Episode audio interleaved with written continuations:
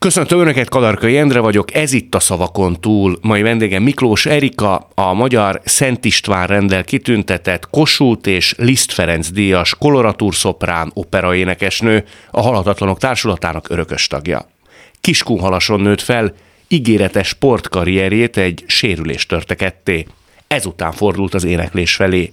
Mozart varázsfólájának éj királynőjeként világhírnévre tett szert, ebben a szerepben minden idők legkeresettebbje volt. Jelenleg az RTL Klub The Voice című tehetség kutatójának egyik kócsa.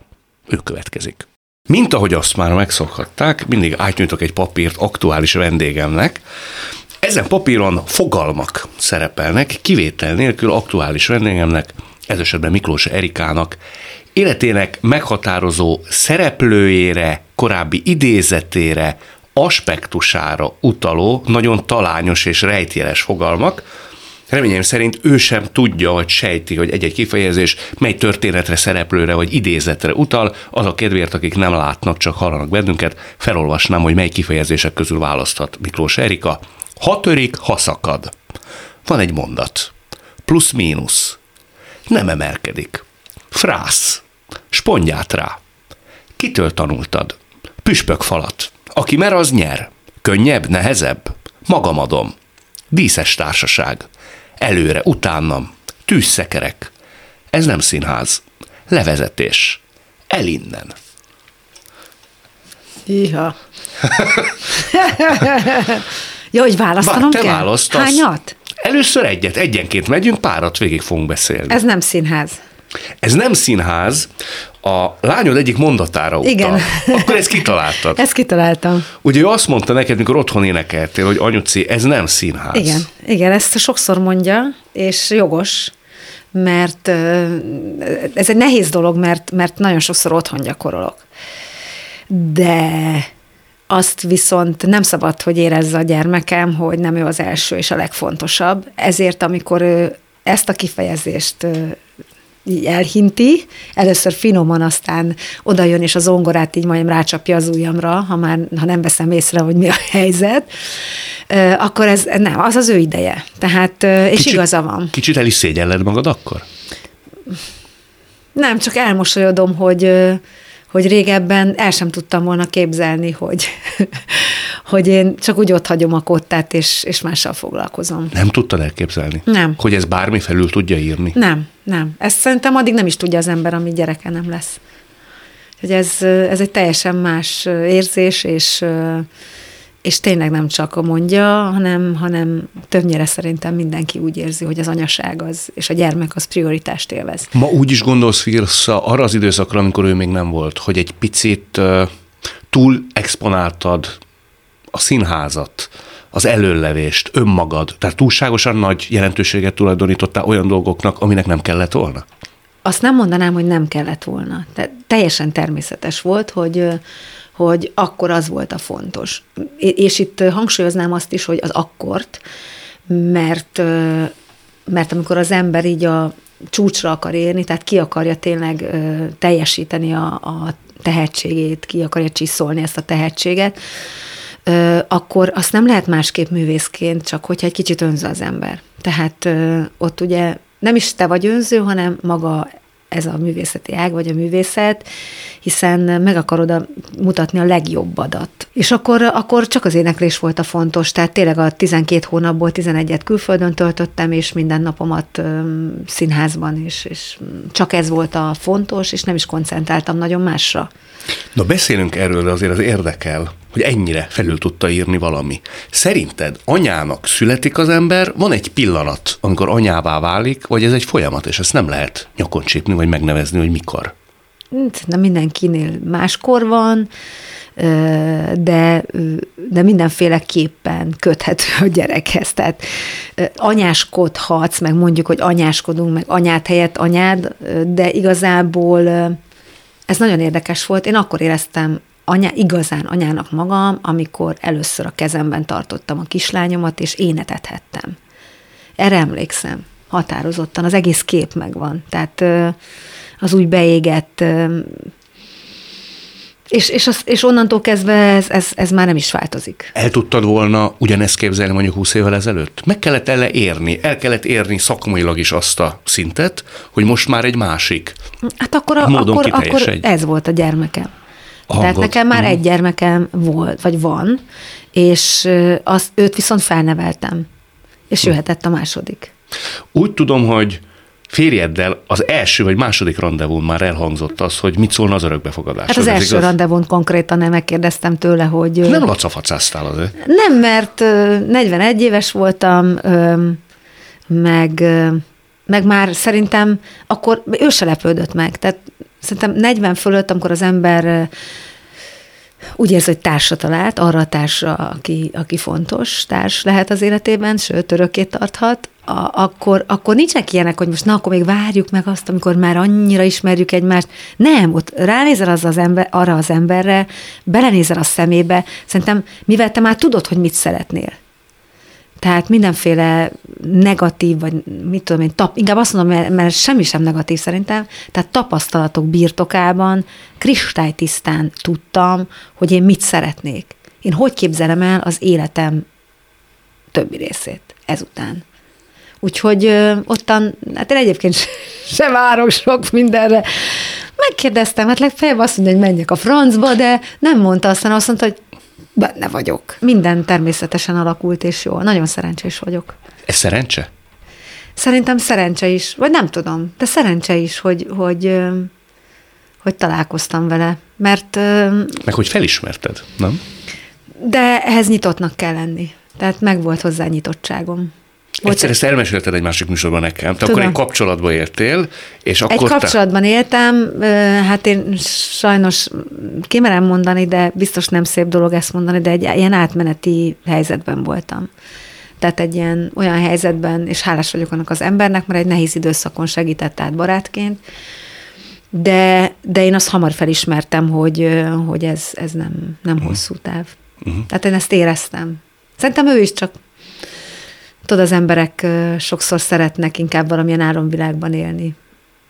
És te hazamentél aznap, amikor találkoztatok, és azt mondtad, hogy találkoztál, ebben nagyon megmaradt bennem, tehát belévégett az, amikor ezt mesélted nekem, hogy találkoztál azzal az emberrel, akivel le, le, tudnád élni az életed. Életem, igen. Azért ez nagy szavak pár perccel vagy pár órával azután, hogy teljesen ismeretlenül találkozol egy emberrel. Hát úgy ismeretlenül, hogy nem is tudtam a vezetéknevét, és se telefonszám semmi, semmit nem beszéltünk meg, csak bemutatkozott, de arra nem emlékeztem, hogy mi a vezetékneve, Öm, mert zavarban is voltam valószínűleg, ö, arra emlékeztem, hogy Zsolt, és, és kész, ennyi, meg hogy sportol.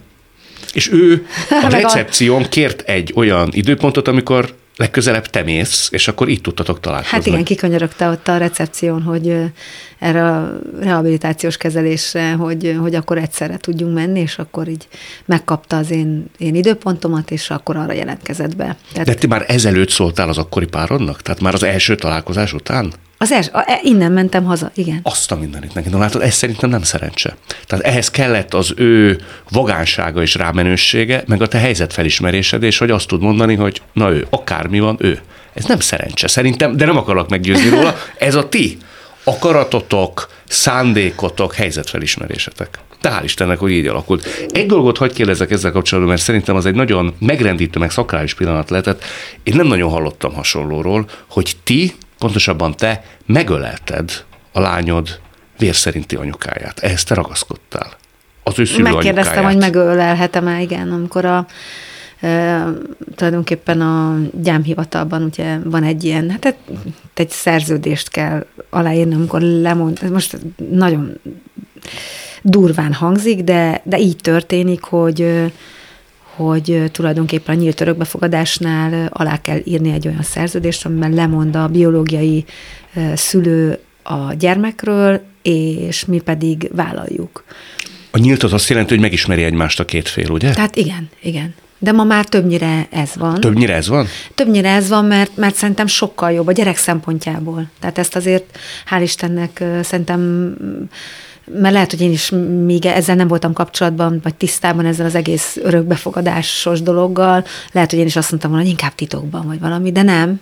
Tehát minél többet tudsz egy gyermeknek az előéletéről, annál többet tudsz majd mondani, amikor kérdései lesznek, ami természetes. Mi például úgy csináltuk, hogy amikor tíznaposan beültettük a kis hordozójába, és akkor beraktuk az autóba, akkor az volt az első mondatunk, hogy örökbe fogadtunk, és örökké szeretni fogunk. Ezt a mai napig elmondjuk, csak ma már úgy van, hogy nem tudod végigmondani a mondatot, mert félbeszakít, nyolc és fél éves a Bibi, félbeszakít, hogy na, nem igaz, mert én fogadtalak titeket örökbe, de ezt már annyiszor mondtam, nem, nem hmm. fogtátok fel. Szóval ma már így hangzik ez a mondat őtőle. Szóval, hogy elmondjuk, tehát ha ez a gyerekek, akiket örökbe fogadnak, tisztában vannak vele, nem éri őket meglepetés, nem tartják titokban a, a szüleik, hogy, hogy őt örökbe fogadták, akkor ez egy természetes dologgá válik, és az is, hogy ő szeretné tudni, hogy, hogy mi történt. De benned... Főleg, főleg abból a szempontból, hogy ugye azért ez bennük van tudat alatt, hogy őket ott hagyták. Tehát most akármilyen mm. kemény is ez a mondat, de ott hagyták. Ti erről is nyíltan beszélgettek vele, hogy hogy került hozzátok miért alakult úgy, ahogy alakult hát a másik oldalról? Úgy beszélünk vele nyíltan, amit ő kérdez, őszintén. Tehát őszintén beszélünk vele. Ez fontos, hogy mindig a korának és az érettségének megfelelő választ kapja, tehát amit be tud fogadni, amit ért, tehát amit kérdez, arra válaszolunk. Hm. A többre, többet nem mondunk. De benned nem volt ö, idegenkedés vagy félelem, amikor találkoztál a másik hölgyel? Én csak kiindulok a saját uh, Nem, én annyira hálás voltam Igen? neki. Nagyon. Egyrészt uh, én, én borzasztóan együttérző tudok lenni, és uh, láttam rajta ez alatt a másfél-két óra alatt, amíg ez az egész procedúra lezajlott, hogy ugye mennyire más volt a, ha egy nézted volna kívülről némán az egész történést, akkor láttad volna, hogy ki az, aki ki, ki milyen állapotban van, mert nagyon-nagyon-nagyon észre lehetett venni, hogy ő keményen tartotta magát. És, és nem ismert ránk nézni, és csak így kataton mondta az adatokat, és mindent, és mi meg ugye úgy ültünk ott, hogy tiszta izgalommal és, és boldogsággal, amikor a névről volt szó, hogy, hogy ugye mi volt egy hozott neve, és mi azt ugye a, a csiszárra, a csiszárbíborkára változtattuk, illetve mi megtartottuk az ő hozományát, a kis Évi, Éva nevet is, amit a biológiai édesanyja adott neki születésekor, és és hát amikor ezt így kimondtam, hogy Csiszárbíborka Éva, és akkor, akkor, akkor nézett rám szinte először. Úgy, hogy, hogy nem egy ilyen katatón, ilyen nem akarok hallani és látni semmit, és nem akarok érzelmet kinyilvánítani, és akkor így, így, így odafordult hozzánk, és azt mondták, Úristen, milyen szép nevet adtatok a kislánynak, és hogy megtartottátok az évát. Köszönöm. Tehát ez egy annyira, hogy mondjam, ilyen megrázó pillanat volt, hogy, és hát közben nagyon hálás voltam, hogy világra hozta ezt a kislányt, és nem valamelyik zacskóban, a kukában végezte. Hm. És, és akkor úgy utána így az volt az érdekes, hogy ugye én így kerestem így a mondatot, hogy vagy a helyet, helyét annak a percnek, amikor ezt a pillanatnak, ahogy, vagy megkérdezem, hogy megölelhetem-e búcsúzóul, és akkor a végül ő, ő kérdezte meg, hogy ő megölelhet engem, és nagyon köszöni, hogy tudja, hogy jó haja lesz a kislánynak, és akkor így, így ott elkezdtünk, és na is akkor úgy feltört belőle az okogás, és az egész úgy felszakadt, és uh, tudom, hogy nehéz pillanat volt, de mégis jó volt, hogy felszakadt belőle. De ezt, ezt a pillanatot sem fogom, úgy, ahogy az első pillanatot, amikor amikor megláthattam ezt a kis tüneményt, ezt se fogom elfelejteni, mert, mert, mert ez egy szép pillanat volt. Elhiszem, még hogy meséled is nagyon torokszorító. Válasszunk kérlek egy másik kifejezést. Frász. A frász a szörnyenlára utal. A szörnyenlá, de, de frász. frász. Ezt nem gondoltam volna. Mert állítólag, mikor te ugye nagyon korán Jaj. bekerültél az operába, akkor téged szörnyenlának hívtak a hátad mögött. Hát olyan tudom. korán volt, hogy már nem is emlékszem. De te voltál az operaház történetének legfiatalabb magánénekese. Igen, a legfiatalabban szerződtetett magánénekes. Tényleg a mai napig nem fordult még ilyen elő, hogy 19 évesen bekerültem tulajdonképpen két és fél év énektanulás után, de hát valószínűleg, ahogy mondtad, hogy nincs szerencse meg véletlen, ennek így kellett lennie, és már engem várt ez az egész világ. Üm, igen, nagyon-nagyon nehezen fogadtam el ezt a világot, ezt a Te őket, helyzetet. vagy ők téged? Üm, nem, én azt a helyzetet, hogy egy, egy tehát egy ilyen kis szabotáló voltam sokáig. Tehát valahogy ez nagyon érdekes, ha megkérdezné azokat az embereket, akik nagyon ismernek, közel vannak hozzám, akkor, akkor a következőket mondanák, biztos elmondaná, hogy utálja, ha dicsérik. Nem szeretem, ha dicsérnek. És annyira furcsa volt, hogy benne voltam egy mély gödörben, és egyszer csak ott találtam magam abban a helyzetben, hogy úristen, de jó, fantasztikus tehetség, ős tehetség, jaj, de ú, hogy fejlődik, milyen. Annyira, nem tudom, tényleg most biztos agyonütnének legszívesebben, hogy miért gondoltam akkor ilyeneket, de valahogy úgy voltam ezzel, hogy, hogy, hogy én nem bírom elviselni ezeket a dicséreteket, mert, mert én még sehol nem tartok. Én, ez még csak a kezdet. Ne dicsérjenek, majd akkor dicsérjenek, ha tényleg elértem valamit, és megszolgáltam ezt a lehetőséget. Most kloffolnak szerinted? Igen, kloffolnak. Ez néha behallatszik. Szeretném a nézőknek elmondani, hogy, hogy ö, rántott hús készül valahol itt a szomszéd épületben, mert olyan kloffolás, vagy vagy ütik-verik a, az asztalt, nem, meg a fejemet. Ez, a, ez kloffolás. Ez Hagyd már abba!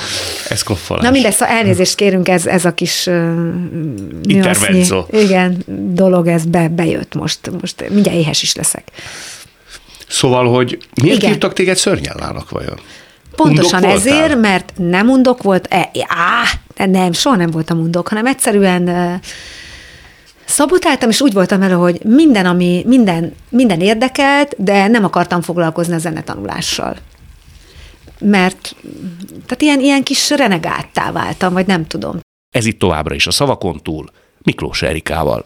De amikor bekerültél, és azért művészkörökben lehet azt hallani, bár ez lehet, hogy egy általános tévhit, majd te helyre teszed, hogy azért a fiatalokkal, különösen ha tehetséges, intrikus is tud lenni, egy művész közeg, nem csak az operáról beszélek, úgy általában véve. Te ilyennel találkoztál? Persze. Hogy úgy azt mondták, hogy jó van, kislány, várj a sorodra, én azért tanultam ezért nem keveset. Pontosan ezt mondták, amit most mondasz. Tehát ez, ezt, ezt úgy, úgy elhangzott, sokszor hallottam meg, hogy a tojás éj még a fenekem. De úgy, hogy a, te előtt tett a cementbe? Persze. Hogy várj a sorodra, nyuszi. Persze, persze, de, de ez nagyon érdekes volt, mert, mert én egy nagyon jó alkat vagyok, nagyon nehéz velem rosszban lenni. Természetes ember voltam mindig, remélem megtartottam a mai napig, és, és bíztam abban, hogy ha megismernek, akkor más lesz a vélem, és ez is történt. Megfordult egyszerűen. Egy, nagyon gyorsan. Tehát a, az a fajta alázat, amivel én fordultam a műfajhoz, a, a kollégákhoz, azokhoz, akik nagyon nagy tapasztalattal rendelkeztek, fantasztikus nagyságok, öm, tisztelettudóan és, és kvázi öm, próbáltam úgy megfordítani, hogy, hogy kértem, hogy tanítsanak és segítsenek. De ebben nem rafinéria volt, hanem valóságos nem, tudás? Szerintem, szerintem ez igen, igen. Most így nehéz így visszagondolni bizonyos szituációkra, de, de többnyire, hát nyilván, hogy akartam tudni, hogy ő, ő hogy lett az, aki, meg hogy hogy tudja ezt csinálni, meg, meg ezeket a kis praktikákat, úgyhogy de én például a színművészetén is kértem, a, amikor a Gálfilaci osztályt indított, hogy hagyjárjak be a, a gyakorlati órákra, tehát a színpad, színpadi gyakorlat órákra, hogy, hogy tanuljak, mert, mert, mert ez fontos. De hogy... mindez hány évesen? Már beérkezett művészként? Hát 21-2 évesen. Uh-huh. Az elején. Nagyon sokat tanultam. Meghallom, hogy azért az elégtétel is megérkezett, mert a Kossuth díjathoz például egy olyan művésznő gratulált, aki korábban... Elsőnek. Elsőnek? Elsőnek elsőnek, aki, aki azért eh, nem durva volt, ahogy ő mondta, de, de azért tehát megjegyezte, emlékszem, és az Adrián Előkuvrőr előadásban együtt voltunk, én egy nagyon pici szerepet énekeltem, ő a főszerepet, és, és akkor így mondta, hogy azért, azért még nekem nagyon sokat kell tanulni, és sokan itt éveket, év áldoznak arra, hogy itt állhassanak ezen a színpadon, nekem meg az ölembe hullott. És bizonyos szempontból igaza volt. Nagyon érdekes, hogy, hogy ezt nem úgy vettem, hogy ő meg akart sérteni, hanem ezt tényként közölte, és igaza volt, de egy kicsit úgy, úgy, úgy fájt, hogy, hogy, hogy bizalmatlanok velem, és nagyon érdekes, hogy pont ez a művésznő, Kincses Veronikáról van szó, az első volt, aki telefonon felhívott, és gratulált a Kossuth díjamhoz. És őszintén. És őszintén. De őt nagyon szeretem, különben nagyon nagy művész volt.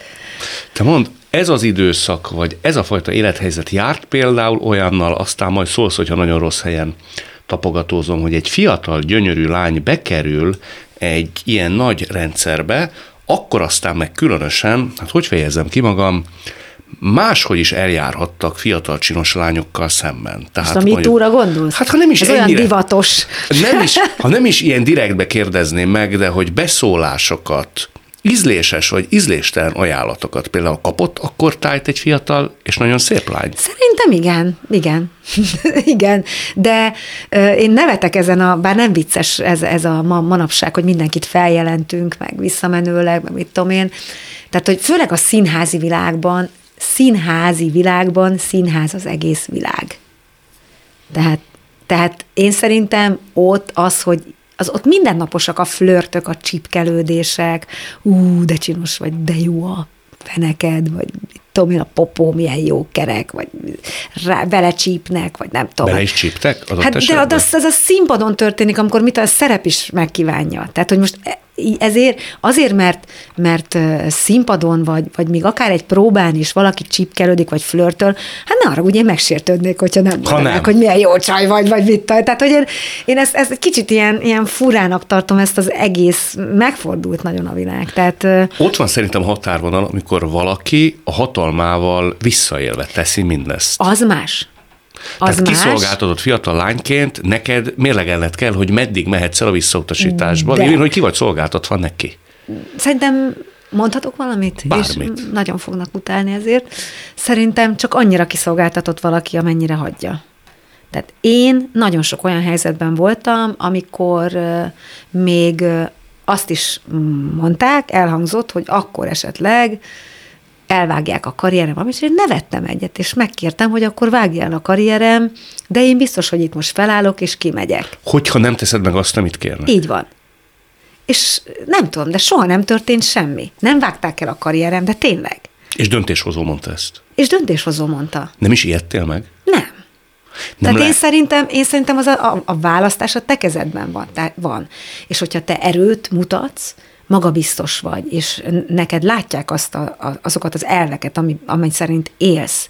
Tehát az érezhető, és kimered mondani, ki tudsz állni magadért, ott, ott nekem, én mindig azt tapasztaltam rendre, hogy, hogy ott nem történt semmi utána egyfelől nem mindenki ennyire talpra esett, másfelől nem biztos, hogy mindenki ennyire tehetséges. Inkább azt mondanám, és itt megvédve azokat, akik valószínű megijedtek és féltek, és, és ezt nem is akarom kritizálni. Most én magamról beszéltem.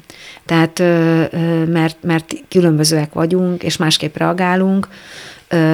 Én valószínűleg, én, én, én az elejétől, tehát én, én nem hagytam magam eltéríteni arról az útról, ahogy, ahogy én elképzeltem, hogy ezt az utat megcsinálom. Ebbe bele tartozik az is, hogy nyilván nem féltem, mert mit féljek, amikor tudom, hogy én mit tudok, és hát mivel már egyszer elvettek tőlem valamit, a jóisten, tehát Ez volt a, sport. a sportbaleset, tehát nem volt meglepő, tehát fő voltam készülve, hogy megint majd pályát kell váltani.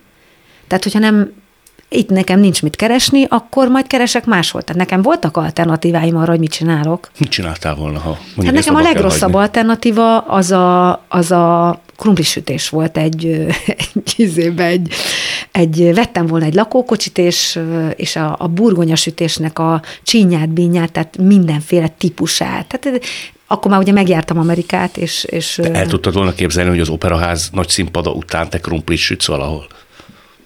Reálisan, mert mond ilyet az én, ember. Én ma is el tudom képzelni. Tehát, hogy... hogy ma el tudod képzelni, hogy még el, alakulhatna úgy az élet? El, hogy, hogy nem azért, mert alakulhatna úgy az élet, bármi megtörténhet. Bármi, azért, azért volt egy nehéz helyzetem most az elmúlt időszakban, és, és, és elég mélyen voltam ahhoz, hogy, hogy elkacérkodtam azzal a gondolattal a kétségbeesésemben, hogy teljesen pályát változtatok és módosítok 54 évesen. Ezt 53, mi, bocsánat. Mi hívta vagyok. elő ezt a Hát minden történt. Vívódás. Hát, operaházi hát pályázat? Operaházi pályázat, az MTV-ának a reakciója. Ugye arra, az történt, hogy, hogy elvállaltad a Voice zsűri The tagságát, Voice, uh, zsűri, és... és a Magyar Televízió nem kívánta folytatni veled az együttműködést. Igen, igen. Ez megviselt, gondolom. Ez nagyon. Ez viselt meg a legjobban, mert, mert nem éreztem úgy, hogy, hogy, hogy én bármilyen nagy hibát elkövettem volna, amiért. Tehát én ugyanaz vagyok, és, és tulajdonképpen én nem az RTL klub műsorában nem tehát én nem, én nem az RTL arca vagyok, és nem az RTL arcának mentem el, hanem szakmai emberként kértek föl, szakmai tudásomat használva.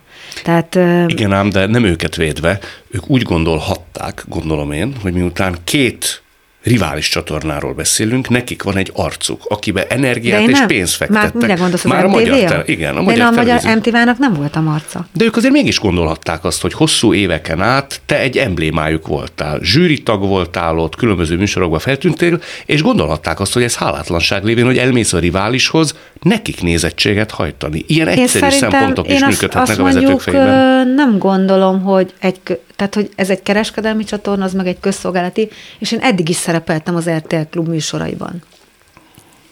Tehát akkor kvázi teljesen mondjuk, hogy az állarcos énekesben szerepeltem. Tehát azt szerintem az nagyobb hú, mint, a, mint az, hogy, hogy úristen, énekesekkel foglalkozom. Hát hiszen ez a szakma. Ez a szakma, ez kétségkívül így igen. De te rendesen és korrektül kommunikáltad a Magyar Televízió vezetése felé, hogy te fel fogsz majd tűnni egy rövid időre az RTL képernyőjén? Vagy hát ugye titoktartás kötelezett az RTL felé, mindaddig, amíg ez nem jött nyilvánosságra, de, de én, a, amit ugye műsoromat elvettek, én ott a, a gyártásvezetővel konzultáltam, és megnéztük a szerződésemet, és az nem zárta ki. Tehát vállalhattam volna más csatornán csak ugyanolyan műsort nem, mint amit, amit vezettem az MTV a csatornáján. Te a Magyar Televízió végső soron a hírekből tudta meg azt, hogy te a The Voice-nak a zsűri tagja leszel. Hát nem egészen, mert volt, aki tudta, de mivel mondom titoktartás kötelezett, ezért, ezért igen. Emberileg fájt? Hát igen, igen, igen. És nem, nem, tehát a, inkább, igen, szal, igen. De azt mondtad, megbocsátó vagy. Hát meg is bocsátottam. Megbocsátottál? Igen, nem vagyok haragtartó. És, Popper mondja azt, hogy az ember megbocsát, csak sosem felejti el, hogy miért bocsátott meg. Hát inkább azt mondom, hogy ez egy nagyon jó belső fejlődési lehetőség volt, és éltem is vele. Tehát kellett is ez egy kicsit, hogy úgy helyre rakja magamban, hogy, hogy úgy, úgy, úgy mi van ott belül, és hogy hova, mivel tartozom, illetve hogy, hogy, hogy éljem az életem a szakmai életem. Tehát az, az nagyon, nagyon jó volt, hogy ez, ez így történt, mert én sokat fejlődtem ezzel a az egész történettel. De miben bizonytalanodtál el? Mondtad, hogy azért sok tekintetben ugye a koordinátákat elvesztetted, hogy mi merre, hány Hát méter? én inkább abban, hogy, hogy, hogy egy kicsit valahogy egy ilyen volumenű emberrel, de nem csak ilyen volumenű, tehát hogy egy kicsit megalázónak éreztem a szituációt. Tehát kvázi mintha elfelejtették volna, hogy, hogy én alanyi jogom mit, mit értem el. Tehát attól én még nem változtam meg. Attól, tehát én arra mindig nagyon ügyeltem, hogy, hogy ne színekben gondolkodjak, hanem, hanem szakmailag gondolkodjak. A színek alatt mit értesz most? Akár politikát. Tehát én, én nem politizálok. Mert hogy ennek lehetett politikai vetülete is? Nem tudom, de... de megfordult a fejemben. De megfordult a fejemben. Tehát, hogy voltak, akik ezt egyfajta árulásként értelmezték, ha jól értem? Hát igen, mert hogy ez egy más jellegű csatorna, akár kereskedelmi, akár, akár mást is gondolhatunk. Még lehet, hogy vissza is hallottál ilyesfajta sejtelmet bizonyos emberek fejéből? Hát sok mindent mondanak, igen, de ezt nem tudom megerősíteni. Azt viszont igen, hogy én, én ugyanaz maradtam, és maradok is. Tehát az én érzelmeim már csak a, a vajdasági származásom miatt sem változnak, és, és én sem változom. Én ugyanaz vagyok. Az eredmények tükrében sem döntenél más, hogyha az RTL hívna és visszapörgethetnél az időkereket? Nem. Nem. Én azért vállaltam ezt a műsort, mert szakmailag szerettem volna fejlődni a jövőben a tanítás miatt hiszen már nem abban kell gondolkodnom, hogy majd én miket, meg hogy fogok énekelni majd 60-70 évesen, hanem én át szeretném adni a tapasztalati tudásom, és ahhoz viszont kell ez a, ez a gyakorlat, hogy, hogy hogy tudok hogy tudok megoldani röviden, gyorsan helyzeteket énekesekkel, különböző típusú énekesekkel, ilyen énekessel, olyan énekessel, illetve a pszichológiai része nagyon érdekelt. A másik, ami még mondjuk úgy, hogy ö, kétségekkel töltetett el, az az operaházi pályázat. A mi benne van a az, listában? Igen, az az előre utánam volt. Gondoltam, hogy ha már így említettel, akkor azt beszéljük át, mert ugye te ott pályáztál, Igen. a második legtöbb szavazatot kaptad, Igen. és De az értékelés alapján első helyre hoztak ki. már kinek az értékelés alapján? Hát mert ugye az, voltak a szavazatok, és ugye a minisztériumi értékelés, tehát van egy ilyen összevetett értékelés, hogy valójában akkor ki, ki az, aki mindenféle szempontból, tehát emberi, nemzetközi kapcsolatok, és a, ott meg az első helyre kerültem, de inkább azt mondanám, hogy a Gergővel együtt. Keselyel kerül- Gergőről Igen, beszélünk. igen, igen. És mégsem ti nyertetek. Nem. Az nagyon megtépázta a te hited, önbizalmad, meg úgy a bizalmad? Nem. Képzeld el, hogy az nem.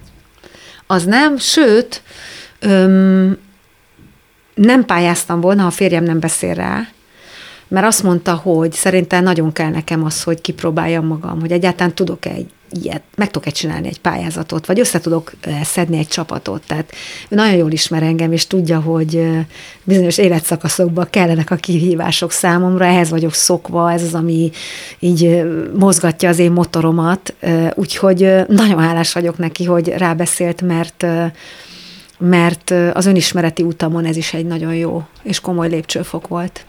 De te úgy gondoltad, hogy meg fogod nyerni?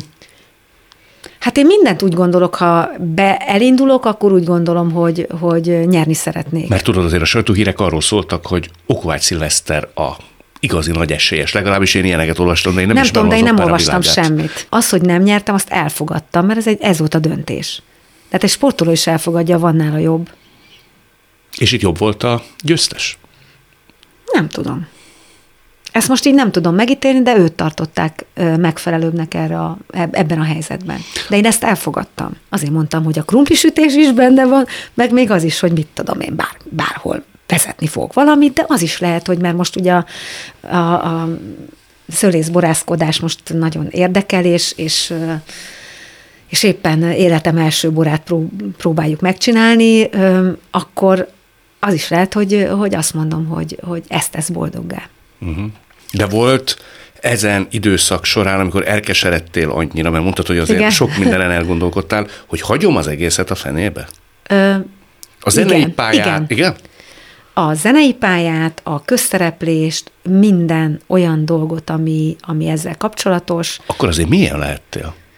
ö, nagyon mélyen. Hát azon gondolkodtam, hogy a kertészünket felhívom, hogy vegyem föl dolgozni. És ö, ö, őszintén szóval szerintem, hogy olyan kár, hogy ez nem történt meg, mert olyan jó lett volna egy kicsit így a földdel dolgozni, és, és érezni, hogy azért van ért, akkor abban az állapotomban, hogy igenis van értelme az életnek, a családon kívül, mert ugye a család az mindig, de, de hogy, hogy, hogy hasznos, amit csinálok. Meddig bírtad volna szerinted? Három hétig? Azt nem tudom. Öt hétig? Meglepőd, szerintem sokáig. Sokáig? Szerintem ott ragadtam volna. Mert szeretem a földet. Vannak kétségeim azért, hogy ezt meddig Szeretem bírtad a volna. Te, aki annyira az izeksz, és folyamatosan feladat, feladat hátán jellemzi az életed, Hát én nagyon szeretem az embereket, és biztos, hogy ott is megtaláltam volna a lehetőséget arra, hogy, hogy tegyek a közösségért. ez itt továbbra is a szavakon túl, Miklós Erikával. Voltak eltévejedett időszakaim, amikor, amikor hibát hibára halmoztam, de azt is felismertem. Ez mikor volt? Szerintem ilyen, amikor a sportbaleset, a sportbalesetem és a, a mondjuk az operába kerülésem időszak, az a rövid időszak, az ilyen nagyon gázos volt. Az, ott nem önmagam voltam. Mit jelent? Nem, tehát, hogy olyan, mintha kívülről néznék egy másik embert. Ugye az történt, hogy te olimpikon szerettél volna lenni, ott lét a... Hát persze minden, aki, aki sportol, és sikereket ér el, és mindig volt egy kitörési vágyam a, a, abból a kis közegből. Megmutatni azt, hogy egy kis homokos mezővárosból, már úgy homokos, hogy hát ugye homokot a kiskunságban, ahol csak homok van, és egy kis poros kis mezővárosból is el lehet érni bármi nagy dolgot. Azt nem tudtam, hogy hogy fogom megmutatni, de hát a sport az egy ilyen kézekfekvő dolog volt, és szépen is meneteltem, Úgyhogy, úgyhogy ezért is, hát ugye egy sportolónál az olimpia, a világbajnosság az, ami a csúcs. Pláne az olimpia, Magyarország rendkívül olimpika, speci- olimpia specifikus. specifikus. Nagyon, nagyon. Tehát az egy ilyen nagy dolog, és az, az egy, hú, de az, az egyébként, mert rengeteg munka van benne. Neked történt egy sportsérülésed, és utána fél évig nem nagyon találtad Hát olyan voltam, nem, nem, azt se tudtam, mi van. Tehát hirtelen minden megváltozott, egy ilyen rossz tanuló, céltalan, sokszor rossz kedvű. Bulikáztál is? Mm, sokat buliztam. Sokat buliztam, igen. Még úgy is? Trehány voltam, uh-huh. link voltam, pontatlan, szóval ilyen, ilyen, de minden rossz, amit akarsz, képzelj el. Tehát... Jó, de azért az 17 évesen elnézhetőbb szerintem. Igen? Nem, nem még jól tett ez a kamaszkor is, tudod, tehát hogy tomboltak a hormonok, minden nehéz volt. Fiúztál is akkor úgy? Hát inkább azt benne? mondom, hogy ö, hogy nagyon sok vasat tartottam a tűzben, egy de csak szédítettem a fiúkat, tehát ez nem, ilyen, nem volt egy ilyen komoly dolog, hát szegények, úristen. Na mindegy anyukám vigasztalta őket mindig. Mert ugye már ugye eltűntem mindenkinek az életéből, és akkor így mindig jöttek és csöngettek, és akkor anyukám ment ki, és ő vigasztalta őket. Ja, hogy egy jó ideig azzal az illúzióval értél, hogy itt bármi és eltűntél? És akkor csak úgy eltűntem. Na jó, most mit gondolnak rólam, hogy milyen ember vagyok, hogy milyen voltam, de, de ez, a, ez a, tehát úgy élveztem ezt a, azt, hogy nem tudom, ilyen kis, fú, ez nem volt, nem volt szép tőlem, na. Tehát, Volt hogy... is, akitől bocsánatot kértél egyébként? Szerintem igen, de nem sok mindenkitől, mert nem mindenkivel találkoztam újra, de, de az a vicc az egészben, hogy valahogy utána nem, akikvel találkoztam, nem haragudott rám. Tehát szépen gondol vissza, de biztos van olyan, aki nagyon nem szépen gondol vissza arra, hogy én, én ilyen kis szélhámos voltam. Mhm. Mit érített vissza? A zene? Az, hogy, hogy, hogy lett újra célom. Hm. Nekem az nagyon fontos.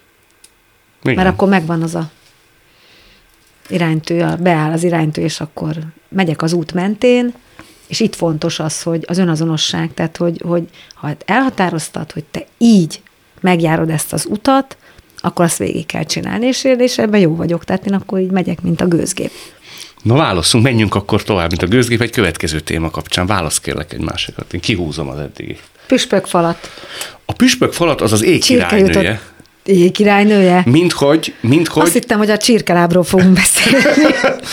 mint hogy az egy ilyen egészen kiemelt, különleges szerepe az operairodalomnak, és arra gondoltam, hogy beszéljük ezt át, már hogy az én szintemen és nyelvemen, aki nem vagyok egy operaértő ember, hogy mitől tekint mindenki világviszonylatban is erre a szerepre, erre a feladatra egy ilyen egészen speciális, egyedülálló és már-már megugorhatatlan lehetőségként. Azért, mert erre csak születni lehet. Ugye mondjuk el, te voltál, a világ valaha volt, legtöbbször, az ékirálynőjét legtöbbször játszott igen, hát igen, mert én ráálltam erre. Tehát ha valaki valamiben nagyon jó, és ez a szerep, ez egy ilyen különleges szerep, ezt mindig egy külön polcon kezelik. Egyrészt nagyon összetett, hiszen nagyon jó idegrendszer kell hozzá, kell egy olyan fizikai, fiziognomiai adottság, ami, amivel ha hosszú távon csinálja az ember, hogy bírja is, tehát ahhoz tényleg kell az, az a tehetség. Mert ideig, óráig így, ha valakinek van magasság, a koloratúr szoprán meg tudja úgy tanulni, hogy egy párat el tud énekelni, de az, hogy ilyen hosszú ideig csinálja, akár mint Gruberovai is, vagy ő volt egy énekelte, ugye? Hát olyan akörül, akörül, ő is nagyon sokszor. Uh-huh. de jó, de hát ezt nem, nem egy verseny, bár te mindent mert... versenyként fogsz fel, azért ezt tegyük hozzá. Jó, most... hát de ez, ez egy ilyen saját kis izé, hülyeség, de um, a lényeg az, hogy, hogy korán felismertem azt, hogy, hogy speci, tehát hogy rá kell állnom erre, és akkor sokkal hamarabb bejutok nagy színházakba. Ha mint, csak ezt tudod igazán jól, de ezt világszínvonalon. Nagyon jól, világszínvonalon és hosszú távon. Te azt tudod velünk érzékeltetni, azt mondod, hogy erre születni lehet. Tehát ezt nem lehet kigyakorolni, itt nincsenek különböző. Ki lehet gyakorolni, de csak, tehát, hogy tehát ez van, az vagy, egy, az vagy egy, van, vagy, az egy nincs. izzadságszagú, mint hogyha megvan valakinek. De mi kell, hogy legyen? Ez egy hangi adottság, egy olyan hangmagasság? Uh-huh. Hát igen, az egy, ez egy ö, hangszalag, test, minden berendezés, iszonyatos idegrendszer kell hozzá. Nagyon jó idegrendszer. Miért? Miért ennyire próbára tevő? Mert ö, az egész szerep, az egész szerep, tehát az egész operában a szerep ideje az kb. 8 és fél 10 perc. Az minimális, az nyúlfarknyi. Tehát gondolj bele, hogy ott van egy két, két és fél órás darab, és abból te kétszer négy percig, vagy négy és fél percig ott vagy, meg még a végén egy kicsit. Ennyi. Tehát neked fönn kell tartani azt az intenzitást, és nem, nem olyan a szerep, hogy kezdődik valahonnan, mint mondjuk egy uh, Lammermúri Lucia, ami az elejétől a végéig ott vagy, tehát énekelsz, recitatív, izé föl van építve, dur bele, itt egy rögtön egy száz méteres síkfutással indítasz, és azt kétszer meg kell csinálni a darabon belül, ilyen hurrikánszerűen. Hát meg állítólag van benne, jelentsen ez bármit, és mondom, én nem értek hozzá, három vonalas F, ami nagyon ritkán jön ki, ugye? Hát nem, hát az, aki ezt, ezt tudja, ja, annak, annak, az... annak ennek, ennek menni kell. Ö, igen. Az egy, az egy magas hang. Az egy magas hang. Az egy nagyon magas hang. De neked például, most amatőreket fogok kérdezni, neked mondjuk Amatőröket! Öt, teljesen dilettás kérdések következnek, 500-ból 500-szor az kijön színpadon? A, a színpadon ö, mindig kijött. Koncertem volt egyszer, de akkor beteg voltam. Akkor meg is tanultam. Meg volt, de ugye nagyon haladszódott, hogy nem, nem olyan hangzású volt, mint a többi három. Uh-huh. Úgyhogy ennyi, ennyi volt ilyen gixerszerű, vagy inkább gixernek mondanám, mert meg volt a hang, csak nem olyan szép fényesen. Úgyhogy volt olyan, hogy nem jött ki, de az még nagyon a rutintalan éveimbe volt. Úgyhogy később már ez nálam nagyon tudatos volt, és én úgy éltem az életem, hogy erre voltam ráállva. És hallom, hogy ezen szerep előtt kvázi ilyen rockkoncerten képzelted magad mindig. Nekem ez az egész szerep, egy rock, Igen? rocker. Tehát, tehát úgy is mész ki a színpadon, hogy ilyen önkívületi állapotba telje, hoztad magad. Abszolút, hát mint egy sportoló, tehát föltuningoltam magam, fölizöltem magam. De mit csináltál te a takarásba? azt mondtam, hogy na most megtudjátok, milyen a magyarok istene, és ettől én olyan erős lettem hirtelen, hogy, hogy tényleg úgy mentem ki, mint egy vattulok. Hmm. Úgyhogy tényleg teljes ilyen vadságban. De, de szerintem kellett is hozzá ez a fajta fanatizmus, amiben én ezt csináltam.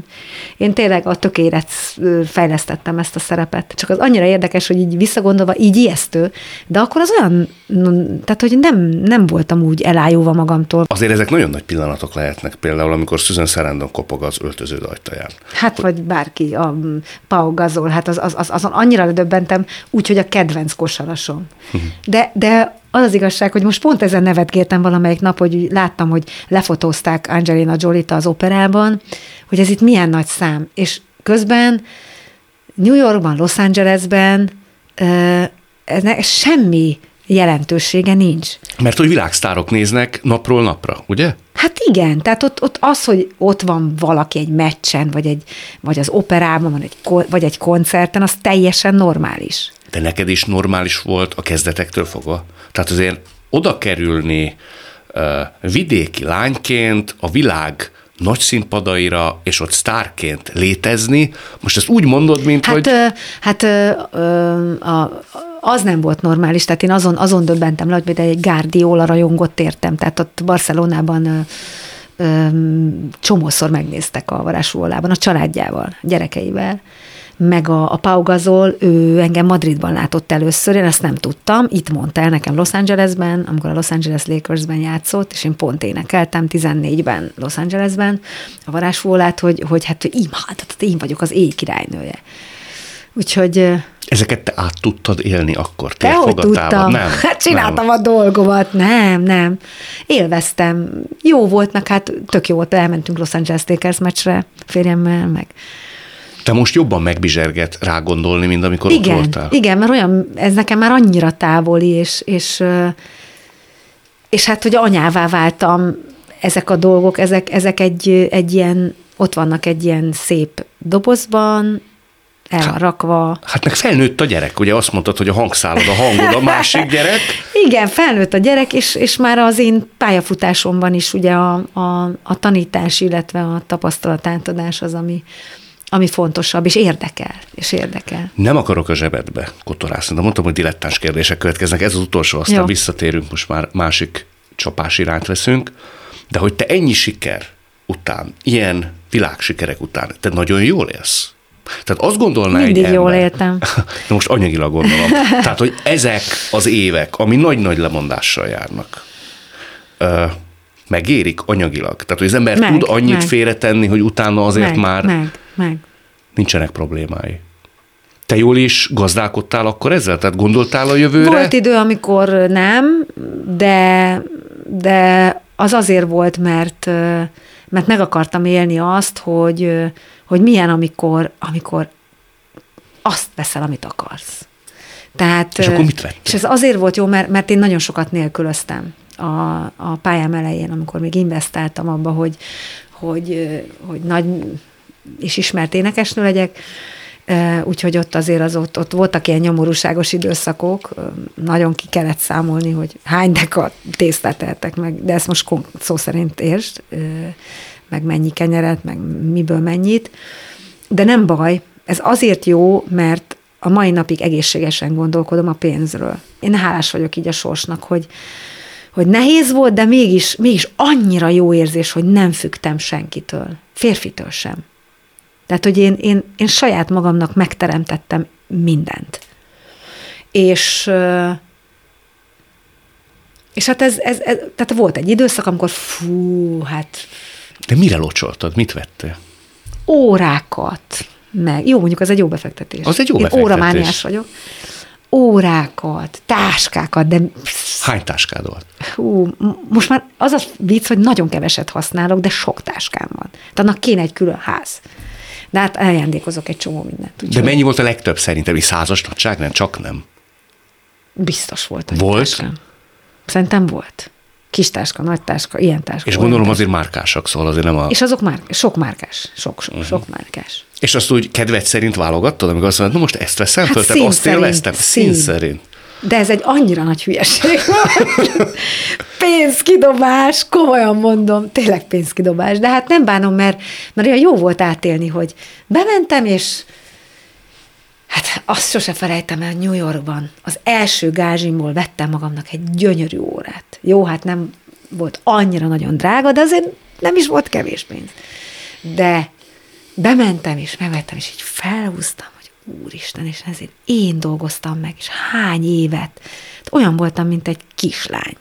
Hmm. Jó érzés volt. Jó érzés volt. Jó, szóval volt egy ilyen kis költekezős időszakom, de most meg már ez is olyan érdekes, hogy, hogy például a felhalmozás. Tehát 30-40 évesen halmoz az ember, és betölti az ötvenet, Úristen, hova tegyem? Mit csináljak? Minek még egy? Ez csak gond. Most mi van a táskákkal? Hát mondom, hogy elajándékoztam egy csomót. Persze, mit tudom, hordok párat. Tudod, mi az érdekes? Most, hogy így az utolsó szakaszához érünk a beszélgetésnek, hogy ugye elolvastunk Leocki Miriam kolléganőmmel veled kapcsolatban számolatlan interjút, amennyire gondolta is az ember, hogy mekkora világsztár voltál és vagy, még annak térfogatát is jobban át tudtuk élni, pláne, hogy most meséltél róla, hogy micsoda sikerek voltak a te osztályrészed, és eszembe jut az a mondat, amit nemrég idéztél a The Voice-ban, hogy te 30 valahány éves korodig nem hitted el, hogy te értékes és sikeres vagy, mert hogy apukád azt mondta neked, hogy nem viszed semmire, nem lesz belőled semmi. Ez, ez így nem igaz, tehát hogy bővebben ez, ez, ez azért úgy igaz, hogy az egy nagyon, hogy mondjam, fájó mondat volt. Amikor apu azt mondta nekem gimnáziumban, megbuktam matekból, Ez akkor volt a sportkarrier. igen, amikor, amikor volt a, után. igen, igen, és megbuktam matekból, és nagyon rossz volt a tanul, tehát csomó rossz jegyem volt, és, és egyszerűen egy ilyen totális nihilben léteztem, ilyen kett, kedvtelenül, és, és akkor ez nekem nagyon fájt, mert én nagyon apás voltam, és, és, és hát nyilván ahhoz, hogy, és ez sokáig ez hatott is rám, mozgatott is. Ez egy hogy- veszekedés hevében elhangzó felelőtlen igen, mondat volt? Igen. Nem, hát ugye nem, én titkoltam azt, hogy ilyen sok rossz jegyem van, és aztán ugye kiderült, mert megbuktam matekból. És hát jogos volt. És akkor, amikor Totálisan lebuktál, akkor volt. mondta ezt ő forrófejűen? Igen, igen. Forrófejűen mondta, vagy pedagógiai célzattal? Nem, én szerintem ő, ő ezt, hogy mondjam, ezt, ezt nem azt mondom, hogy tudatosan mondta, de ez egy nagyon jó helyen, jól irányzott mondat volt, mert mert nálam nem az lett volna a célszerű, hogy jaj, kislányom, nem baj, majd lesz valahogy, majd segítek tanulni, vagy nem tudom. Kész. Akkor biztos, hogy izé. Csőd. De ez azért volt jó, mert ugye az az ember, akit a világon a legjobban szerettem, ő csalódott bennem. És ez is milyen érdekes, hogy anyukám egy csomószor elvert fakanállal, bocsánat, anyu, de igaza volt akkor is, már rossz voltam, de, a, de aputól csak egy pofont kaptam, és mégis arra emlékszem. Arra Már hogy erre pofonra. gondolsz? Erre a verbális pofonra? Nem a verbális pofonra, hanem egy szó szerinti pofont is kaptam, amikor szemtelenül visszaszóltam, és az is jogos volt, mert egyszer mondta, hogy elenged ebbe a buliba, de akkor ekkora érjek haza, mert különben izgulni fog, és nyilván három vagy négy órát késtem, és az éjszaka, hogy mentem be a settenkedtem boldogan, hogy alszik mindenki, nem vették észre, hogy én három-négy órát kések. Egyszer csak a sötétben megszólalt apu, hogy hány óra van. És akkor én meg mindig kivágtam magam, hogy nem tudom, nincs órám. Hát akkor a pofont kaptam, hogy a falatta a másikat, és teljesen igaza volt. Tehát mind a két esetben, amikor rendesen megkaptam a pofont, meg akkor is, amikor és mind a kettő nevelő hatású volt, mert... Miközben tegyük hozzá, hogy azért nem ez a célszerű pedagógiai eszköz feltétlen, hogy meg kell pofozni Nyilván ezt el kell mondani egy podcastbe, tehát hogy... De én nem azért mondom el, mert el kell mondani. Egyből azért bú, sérült a gyerek, meg minden, nem tudom, mert megpofozták egyszer. Na mindegy, szerintem az jó volt, az a helye volt annak a pofonnak ott, szegény apukám is sírt, meg én is, de meg ennek a mondatnak is helye volt, mert azért dolgozott végig bennem, miközben, miközben, és nem ez a mondat volt, ami miatt én nem hittem magamban, mert én voltam ilyen kis hülye, hogy, hogy nem hittem el magamról, hogy én, én bizony jó vagyok, tehetséges vagyok, ezt saját magamnak köszönhettem. De ez kis halas kis... miatt? Tehát, hogy onnan jössz, nem feltétlenül opera biztos, barátszülők gyereke vagy? Biztos, hogy az, hogy magamnak generáltam egy ilyen mumust, egy démont, és akkor azt szépen tápláltam magamba. És ez a félelem, ez ott volt bennem, hogy, hogy nekem most, most miért sikerülne már nekem? Miért pont nekem? Tehát ilyen olyan volt, mintha voltam én, aki mutatta kifelé az erőt, és a, mm, csinálom, és csináltam is de közönek belül állandóan teli voltam félelemmel, hogy úristen, ma este mi lesz, és hogy elég jó leszek-e az előadáson. Hú, már nem úgy kaptam a tapsot, akkor biztos nagyon rossz voltam, és hát semmi köze nem volt ennek az egésznek. Nekem végig kellett menni ezen az úton, ezt is meg kellett élnem. De sokat eszedbe jutott édesapád mondata is menet közben? Igen akkor, amikor dübörgő tapsolt, ott visszhangzott az, Nem, hogy... nem, nem így, hanem amit gyakoroltam, és nem sikerült valami, és akkor na, apunak igaza volt. De ez ritkán. Tehát De ő megélhette a te talán. nagy sikereid, tehát ő láthatott téged nagy színpadokon. Igen, igen, látott. És az kiélvezte. Tehát ott tapsolt könnyek közt. Igen, mindig sírt. Igen? Nagyon, nagyon persze, persze. Külföldön is látott? Ö, igen, de egyszer csak, egyszer. Hol volt? Elmeséled? Németországban. Németországban. Igen. Az nagy pillanat lehetett azért, hogy külföldön jön a világsztár lánya, és ott dübörgő taps. Hát, igen. Azt úgy, az, az, apu úgy nem mondta el, csak anyu, anyutól tudom, mert ugye apu meghalt sajnos. De az ledöbbentett, amikor anyu egyszer egy együtt voltunk egy műsorban a családdal, az egész családdal, és megkérdezték tőle, hogy hogy élte meg, amikor így kiderült, hogy úr, és nagy színpadokra kerültem, és nagy énekes lettem, és akkor így azt mondta, hogy ő neki, én, én a mai napig egy kislány vagyok, aki ott fut a atlétika pályán, rója a köröket, és ez az egész, ami az opera, az neki olyan, mint egy mese lenne. És ez úgy ledöbbentett, hogy, hogy, hogy ú, mit jelent a szüleimnek, vagy anyunak ez az egész történet, hogy, hogy biztos, hogy nehéz befogadni, ahogy, ahogy én is nehezen lassan fogtam föl, hogy hát igen, jó vagyok, meg jó leszek, meg, meg megteszek mindent azért, hogy jó legyek. Úgyhogy ez, ez egy érdekes dolog, hogy, hogy néha olyan tényleg, mintha egy mesében léteztem volna. Hát akkor tartson sokáig ez a mese, nem kell itt szerintem azon gondolkodni, hogy krumplit fogsz te sütni, tartson Pedig sokáig ez a mese. receptjeim vannak. Elhiszem, nincs kétségem, nincs kétségem. Nagyon köszönöm, hogy itt voltál, nagyon én élveztem. Is, én is, mind mindig. Ez volt a mai szavakon túl Miklós Erikával. A műsort nem csak hallgathatják, de végig is nézhetik. Iménti beszélgetésünk hamarosan már látható lesz YouTube csatornámon is. A mai adás létrejöttében köszönöm Leocki Miriam, Rózsehegyi Gábor és Lantos Dániel segítségét. Találkozunk jövő szombaton és vasárnap itt, a Klubrádióban. Viszont hallásra!